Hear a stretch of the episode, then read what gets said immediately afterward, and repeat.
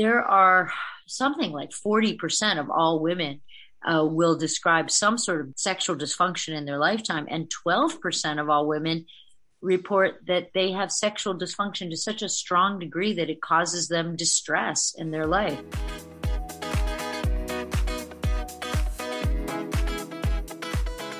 Hi, welcome to Love Mia Vita podcast, the podcast to women for women. I'm Jerry DiPiano, women's healthcare advocate and founder of FemPharma. I'm joined by Dr. Deborah Saltman, physician, researcher, the thinker, and medical director. Thanks, Jerry. I'm really proud to be a part of FemPharma's commitment to keeping women healthy and safe and this series of podcasts. Together, we're providing solutions for women who care about living their best lives at any age. As trailblazers, we aim to break down the myths and provide the truths about everything women want and care about. Imagine that. We asked women what they want, and we're about to deliver it. By the way, we hope to entertain you, and that's no BS. Over the coming months, we'll be speaking with experts about topics that matter mental and physical well being, and what more could be done. We will push our experts to give you answers that are real. So send us your questions, and here's to loving our lives.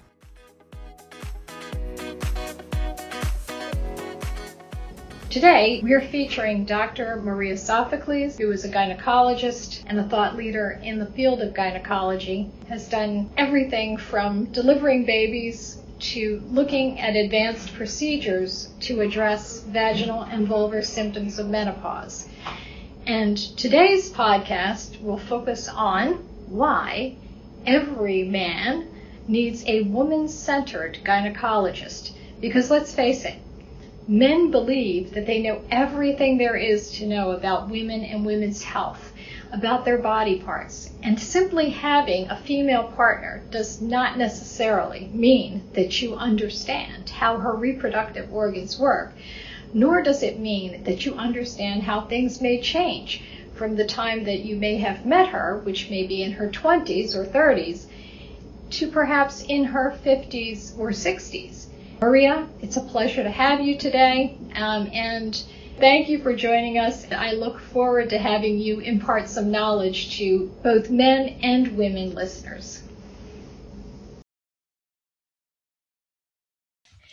So we the, the first question that we wanted to talk about was what should men know about female anatomy and physiology, especially breast and pelvic and reproductive organs, how, and how that changes from say the 30s and 40s to the menopausal years. What should they know about it? What's what's important that they know about how women's bodies may change and how they can be sensitive to some of those changes?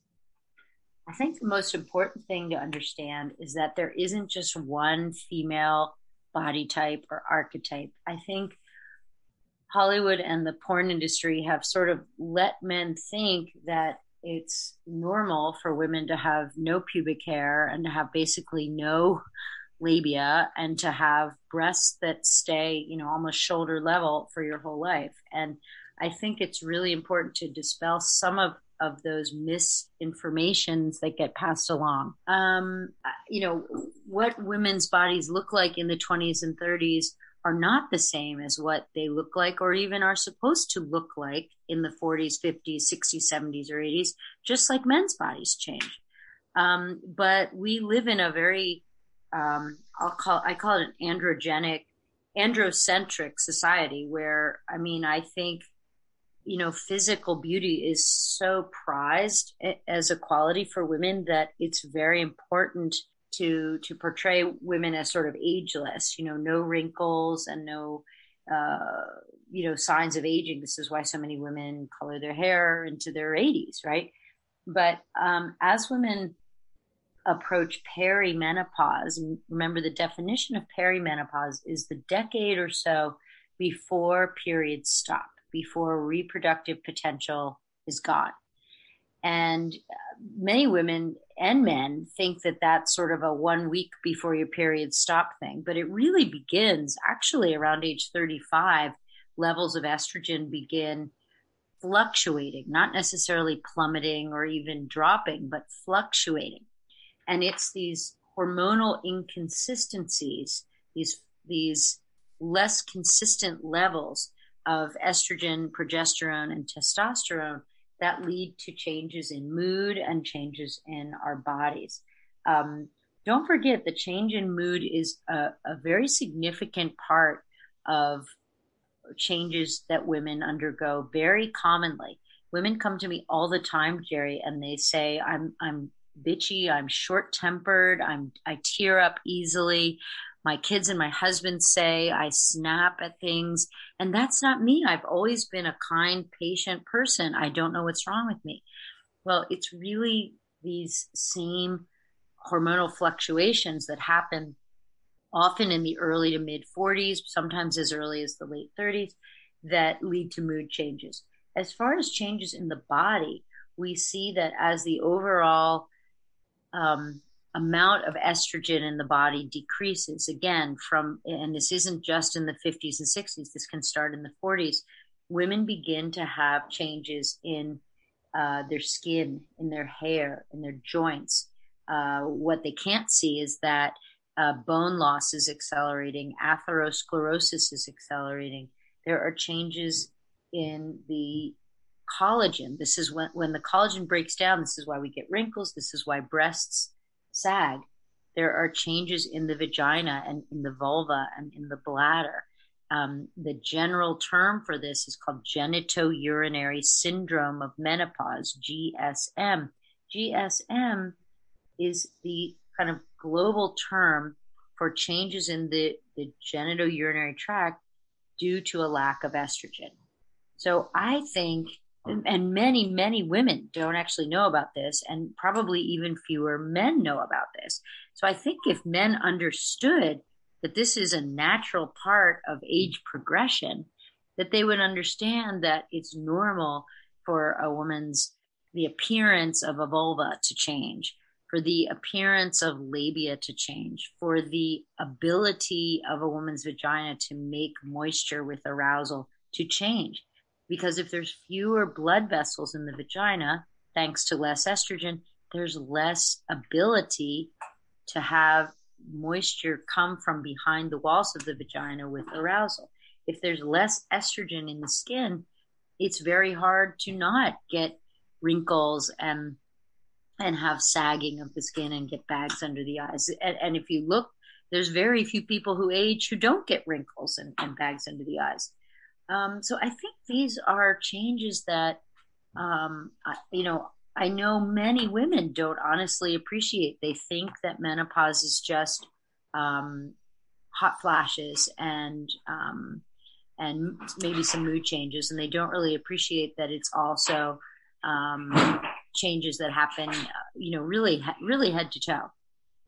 So when when you speak to women patients, and more importantly, when we think about their their male partners, you highlighted a couple of things that that stand out to me. One is that um, we have this erroneous image, uh, our body image, right? and the fallacy is that our bodies won't change that it is you know it, it comes back to just the hot flash perhaps the mood swing but the the the fallacy is that all of these all of your body you're starting from head to toe yeah begin to adjust to the aging process and for women impacted significantly by estrogen and to some degree by testosterone levels correct Correct, correct. And our male partners may not appreciate that, but they but how do we relate that back to men? Because obviously men are going through andropause. Right. So um there to to bring in a little empathy here, um, we think that you're you as a couple are probably going through similar kinds of changes. His due to andropause, yours due to perimenopause and then menopause and how does that um, how how should men and women think about navigating through that um, so well i think li- you're very right a little empathy goes a long way and um, you know just understanding that you know, whether you're male or female, that your partner, and again, whether they're male or female, because um, homosexual couples experience similar things because we forget that you, we all age at different rates too. So even if you're a woman with a female partner and you don't experience vaginal dryness with use of sex toys or with arousal, you still become wet. That doesn't mean your partner, who may be the same age, isn't struggling with that. So it's important to understand everyone also ages slightly different um, rates, right? But for male female couples, it's important to understand that each one may be struggling with different things. Men may be struggling with uh, erectile dysfunction. Um, they may be struggling with changes in ability to to urinate effectively due to prostate enlargement. They may be struggling with hair loss, which is, you know, male pattern baldness is a source of great stress and anxiety because just like Hollywood shows, you know, tall, thin women with uh, you know, breasts that are not sagging, they also tend to show men who have a full head of hair. So men are dealing with their own anxiety provoking um, cha- body changes. There are also metabolic changes, Jerry, that uh, affect our ability to, uh, to to maintain a normal body weight. We know that as women age, carbohydrates ingested are preferentially deposited as a, as abdominal fat. So this is why so many menopausal women or perimenopausal women will come in saying, I don't understand. I'm eating the same thing, but I'm getting this belly. And I, I promise Dr. Sophocles, I am not eating desserts. I'm not eating sweets. And, you know, I believe them, but it's the, the changes in our body, and many of them are hormonally driven, do affect us in so many ways. So many ways. So do you, do do you perceive that um, if you're in a let's say you're in a, a heterosexual relationship, do you believe that your male partners have a lack of appreciation, or maybe maybe they are just not articulating this? Maybe they do their own research and they've they've kind of figured it out. So maybe maybe it's not that critical. That this is a provocative question. Maybe it's not that critical that your um, that your male partner and and and or your female partner if you're in a, a, a lesbian relationship seeks out the advice of a woman-centered gynecologist well, I know you're baiting my the question there because you know that I think it's super important. so I think it's important. I think there's an enormous gap in communication, and I have no idea if it relates to our origins as a puritanical society, or there's shame involved, or that it's awkward, or that the medical profession doesn't bring this up proactively. It could be all of those things. But there are studies, Jerry, showing that over 80% of women do not ask their gynecologists about sexual issues, and over 80% of physicians do not ask their patients about sexual issues. And it's sort of a don't ask, don't tell mentality. Uh, when doctors are asked why they don't bring this up, they say, Well, I don't have the time.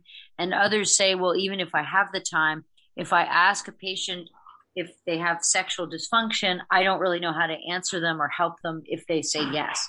So some of it is just inadequate training on the part of the medical profession. We we get you know an hour of training in in four years, so that's that's a, a deficit that is really on us.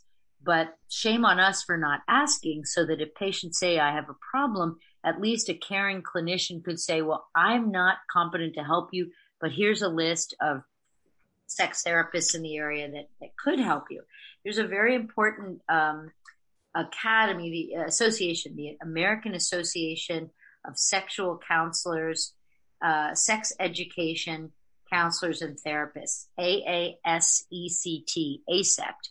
And anyone nationally can go on asect.com and find people in their community who are competent and caring and, and certified to speak to them about um, about sexual issues. Because it may be just that they're not comfortable beginning a conversation about sex with their partner. Whether it's hey i have vaginal dryness and i need to tell you or you know I'm struggling to tell you that I don't orgasm because you don't know how to pleasure me. You know, there's so many things that go unsaid, uh, even among happily married couples, even among couples who've been married for many, many years. And sometimes a gynecologist can fill that role. Some, some gynecologists can fill that role where they're comfortable saying to a patient, here's how you might bring it up, or here's what I see, or bring your partner in. I'd love to talk to both of you. So, do you have you had that opportunity? Um, have you had some of your women patients bring their partners in for that conversation, or do you think that that is that is way too forward thinking? I think it's very forward thinking, and I'm really a big fan of forward thinking. I think uh, doctors are taught such standard stuff, and I think it's really way past overdue that especially gynecologists, but but also family practitioners, you know, and nurse practitioners in women's health. Uh, I'm speaking only from the women's health perspective, but of course we need this in men's health too. Um, take the 15 seconds it takes to say, are you sexually satisfied? Do you have libido and do you have pain? I mean, that takes 10 seconds.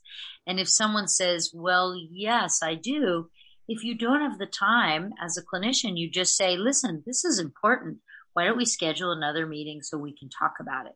Um, but I think it really behooves us to to at least bring it up because there are something like 40% of all women uh, will describe some sort of death, sexual dysfunction in their lifetime, and 12% of all women report that they have sexual dysfunction to such a strong degree that it causes them distress in their life.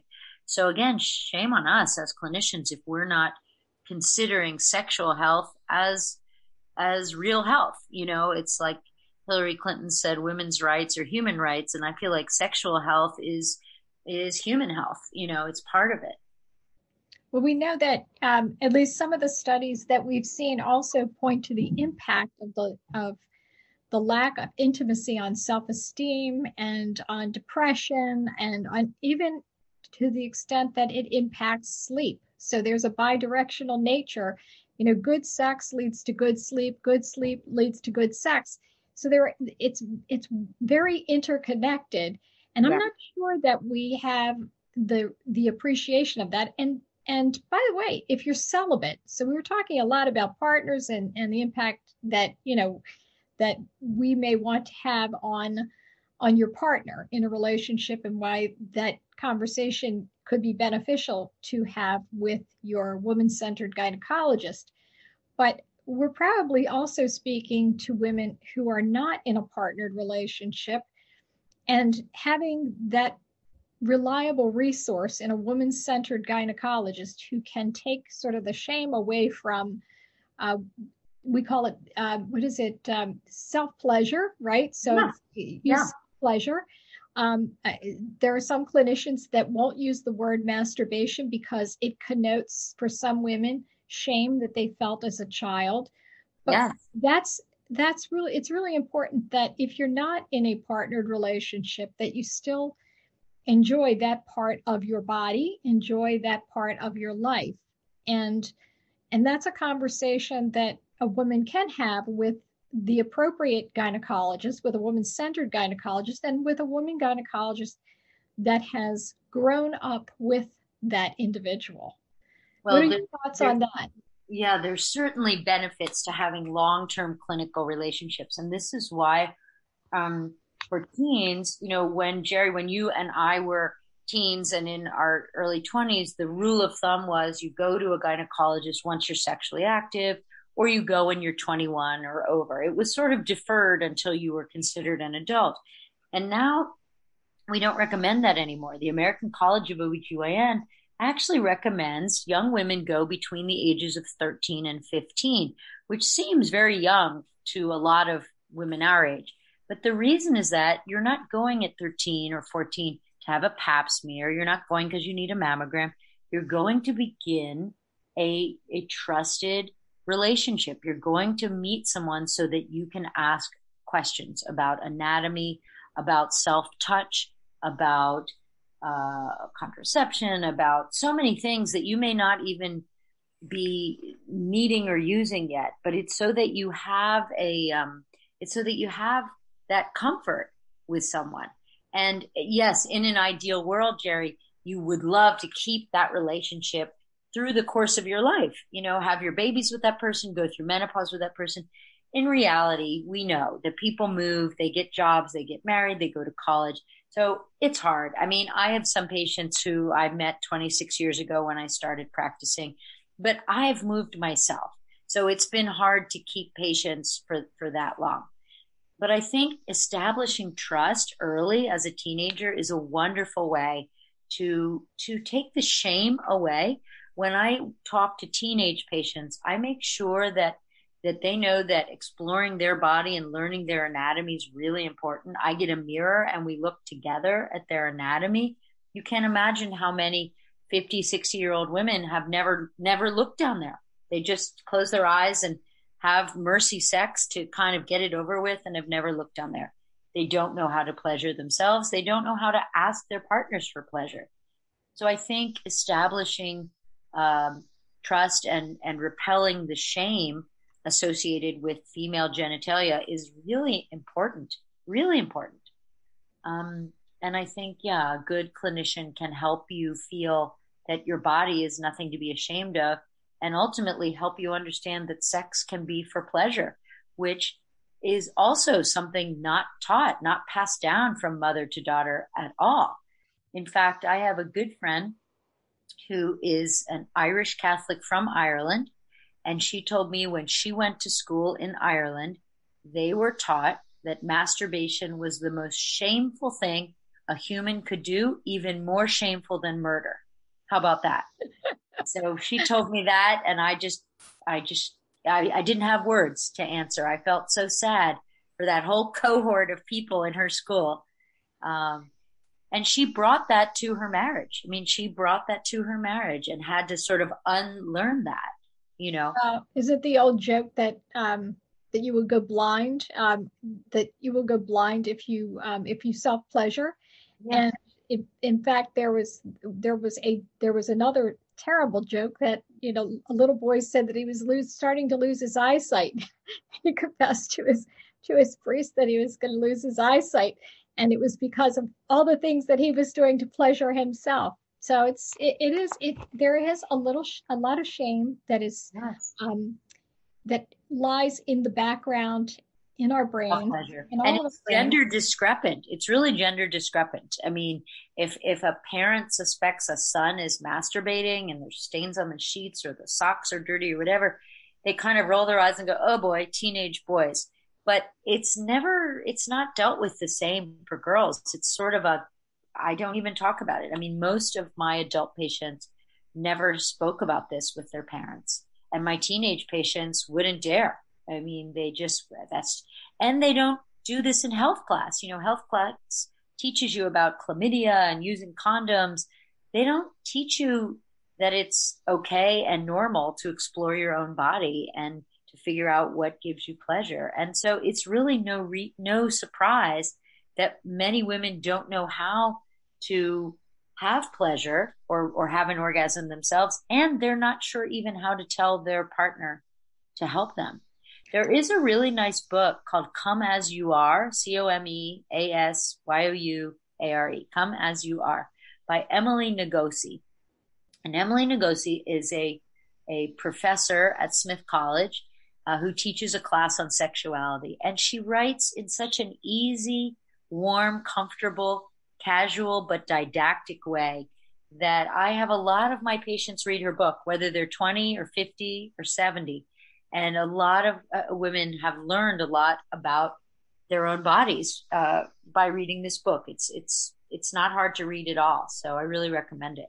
That's great advice, and it, it actually goes back to um, the original point. If you have if you have difficulty with your own body, if you have difficulty deal, touching your body, if you have difficulty expressing having self expression of pleasure, it's really it's really interesting how that may impact the way in which you feel comfortable sharing that with the partner you choose, whether it's a same sex partner or whether it is an, a member of the opposite sex. And if you can't describe that, if you feel uncomfortable with that, I can't imagine that your opposite sex partner has the ability to read your mind, much right. less read your body. Right. But teaching them how to read your body. Right. It's easy to make them the bad guy, but in a way, they're just in the dark, you know. And to be honest, very not so many men tell me when they come in that you know some of them sort of brag like well i can have sex all night you know but and some are very sensitive to to their wife or their partner's pleasure uh, but others are just they were never taught that. They were taught you know missionary position at 10 o'clock on a friday night. That's what sex is. And you sort of get it done with and now you you know that's it and it was so simplified and dumbed down to them from their friends or tv or their dad or who knows where that they never knew to ask for more you know to, to inquire um, so interestingly enough, when I um, when I talk about what we do at Fem Pharma, um, and you can imagine in the investment community, the vast majority of individuals that we speak to about investment in this women's healthcare company happen to be men. Right.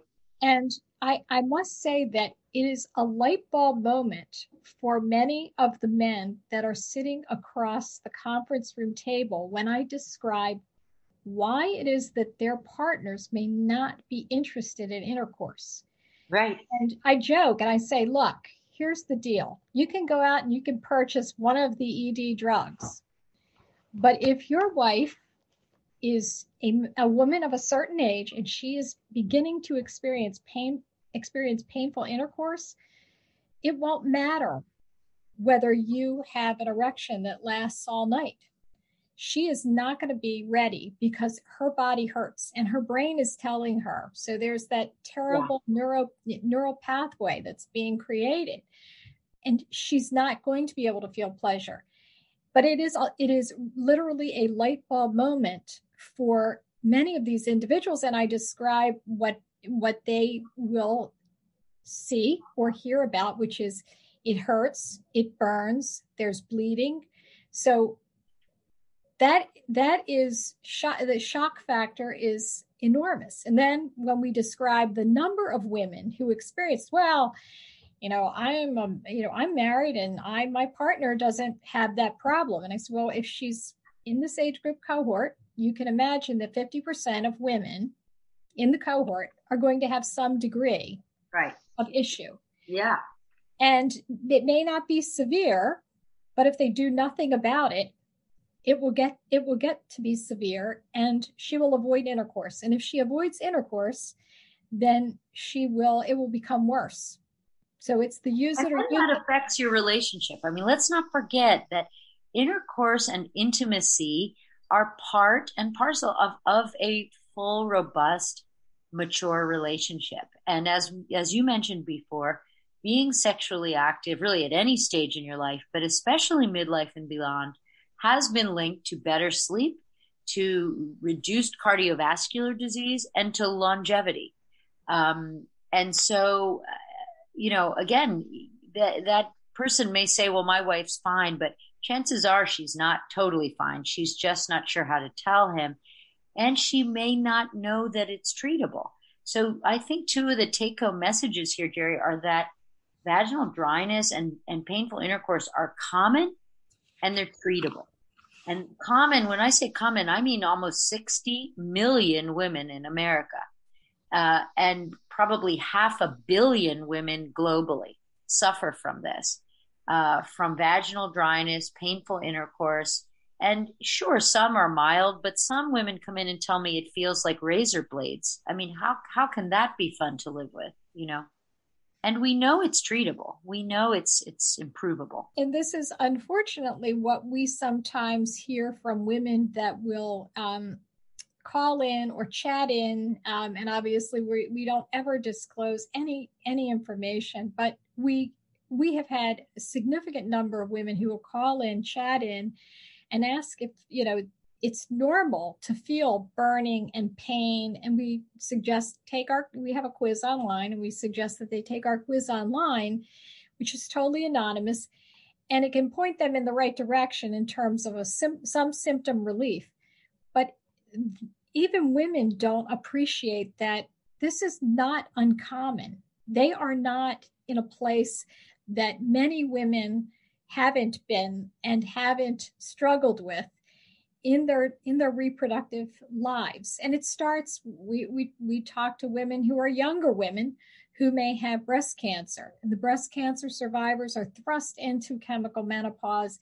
and almost overnight their their sexual intimacy is impacted. And so we we try to encourage them to do some self-care and i guess the you know thinking about that when we when we speak to men about how to help their wives to navigate through that part of their um, their couple relate couples relationship what what would be five tips that you would share with a partner that came in a male partner that would come in? It, it's not restricted of course because as you pointed out earlier and this was really um, important especially because it's pride month in june. Um, so we all love love different folks in different ways. And so how would you um, how would you proceed to share five important points that um, could impact your partner relationship? So you're talking about midlife relationships where where women are starting to have changes and how could a partner be sensitive to that? And what are five things they could do so just off the top of my head the first thing that comes to mind is to be patient because this is not easy. And remember, if the partner is not clear about what's happening and is not sure if she's alone or the only person, she may be having all kinds of feelings of being damaged or broken or no longer desirable. Um, n- point number two, after be patient, is to do research to understand what happens to women's bodies, to understand menopause and and genital changes of menopause. And that's no harder to understand than, than going on google really. You can learn that in two minutes. And you don't need i mean it's always great to have a doctor explain it in depth but you don't need that. You can go to the north american menopause society's website or the american college of obgyn or the mayo clinic or webmd there's no shortage of good valuable resources out there so number one be patient number two do your research to understand it Number three, don't think of sex as just penile penetration. Understand that sex is a whole host of options, and that if it's painful for a woman to have penetration, you may not ever have it again, but you may just not have it again for a few months until she can get a solution. And in that time, you can still be intimate. You can still have what I call G rated sex. I tell my patients, we're going to, I have couples come in and I tell them, we're going to back up we're going to go from running a marathon to just walking around the block. And eventually we'll get back to the marathon. So I have them spend 30 minutes every week just having a cuddle, just a snuggle time on a small sofa with no phones whatsoever. They're not allowed to talk about politics or bills or kids or aging parents or anything that's stressful.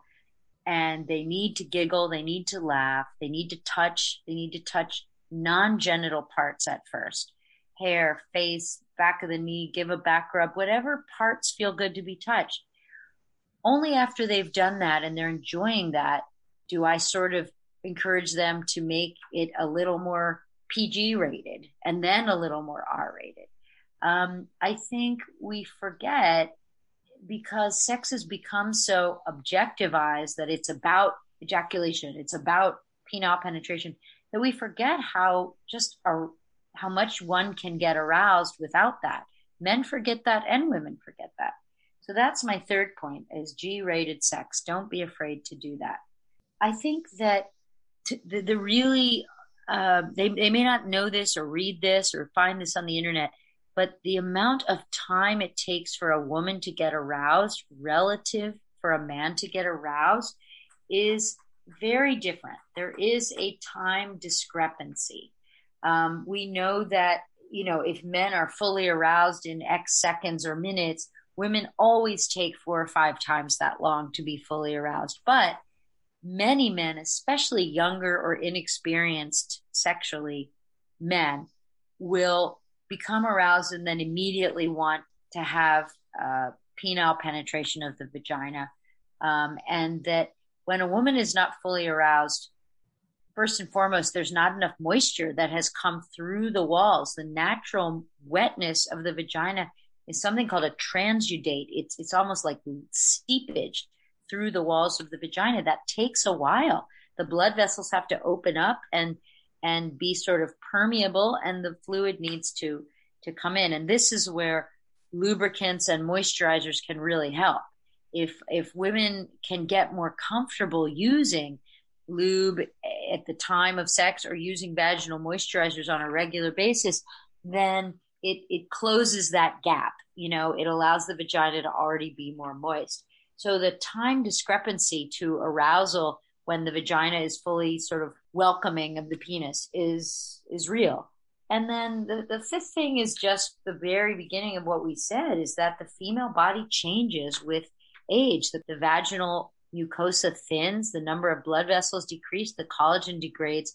All these things make it can make it a little harder to have an orgasm or longer to have an orgasm or longer to get aroused. And it doesn't mean you know you don't take it personally. It doesn't mean they don't love you. It means these are changes in their body.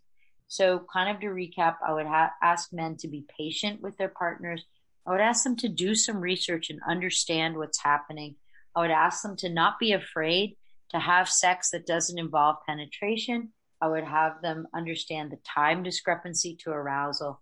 And I would have them understand that with aging, there are a number of changes in all parts of the body and that that can relate to sexual performance, if you will. Those are really great points, uh, Maria. The one that resonates with me most is the, the, the number one point, which is patience, right? So the patience to take the time to do your homework. And if you want to have a sustainable relationship as a couple, whether it is in a heterosexual relationship or it is in a, a same-sex relationship, all of these apply. When I, you know, speak to men um, who are interested in knowing what we do and how to get involved with the company, what I generally say is, and if you are in a relationship with a, a woman, you should encourage her to practice self care. She may be, you know, a more receptive partner if she feels that you are in this with her together and you are concerned about her as more than just a receptacle for a penis. Yeah. And of course, that's pretty provocative, but it's true. Um, having a patient partner, encouraging her to practice good self care, which means, yes, you can, you certainly want to consider using lubricant um, and moisturizer. It shouldn't just be mid act. They don't stop mid act and say, oh, I just need to do this right now, because that does not pro- provide prolonged relief of any of the symptoms you just shared with us. So we encourage men to be patient, to remember that it took years for a woman to potentially have reached this point where things have not functioned as well as they did when she was in her 20s or 30s or 40s and so now it's it's an opportune time for her to think about how she protects that mucosa her vaginal and vulvar mucosa and that's going to help their relationship because it shows that he cares about her beyond just a reproductive partner. Right, or, or his, right, his orgasm partner.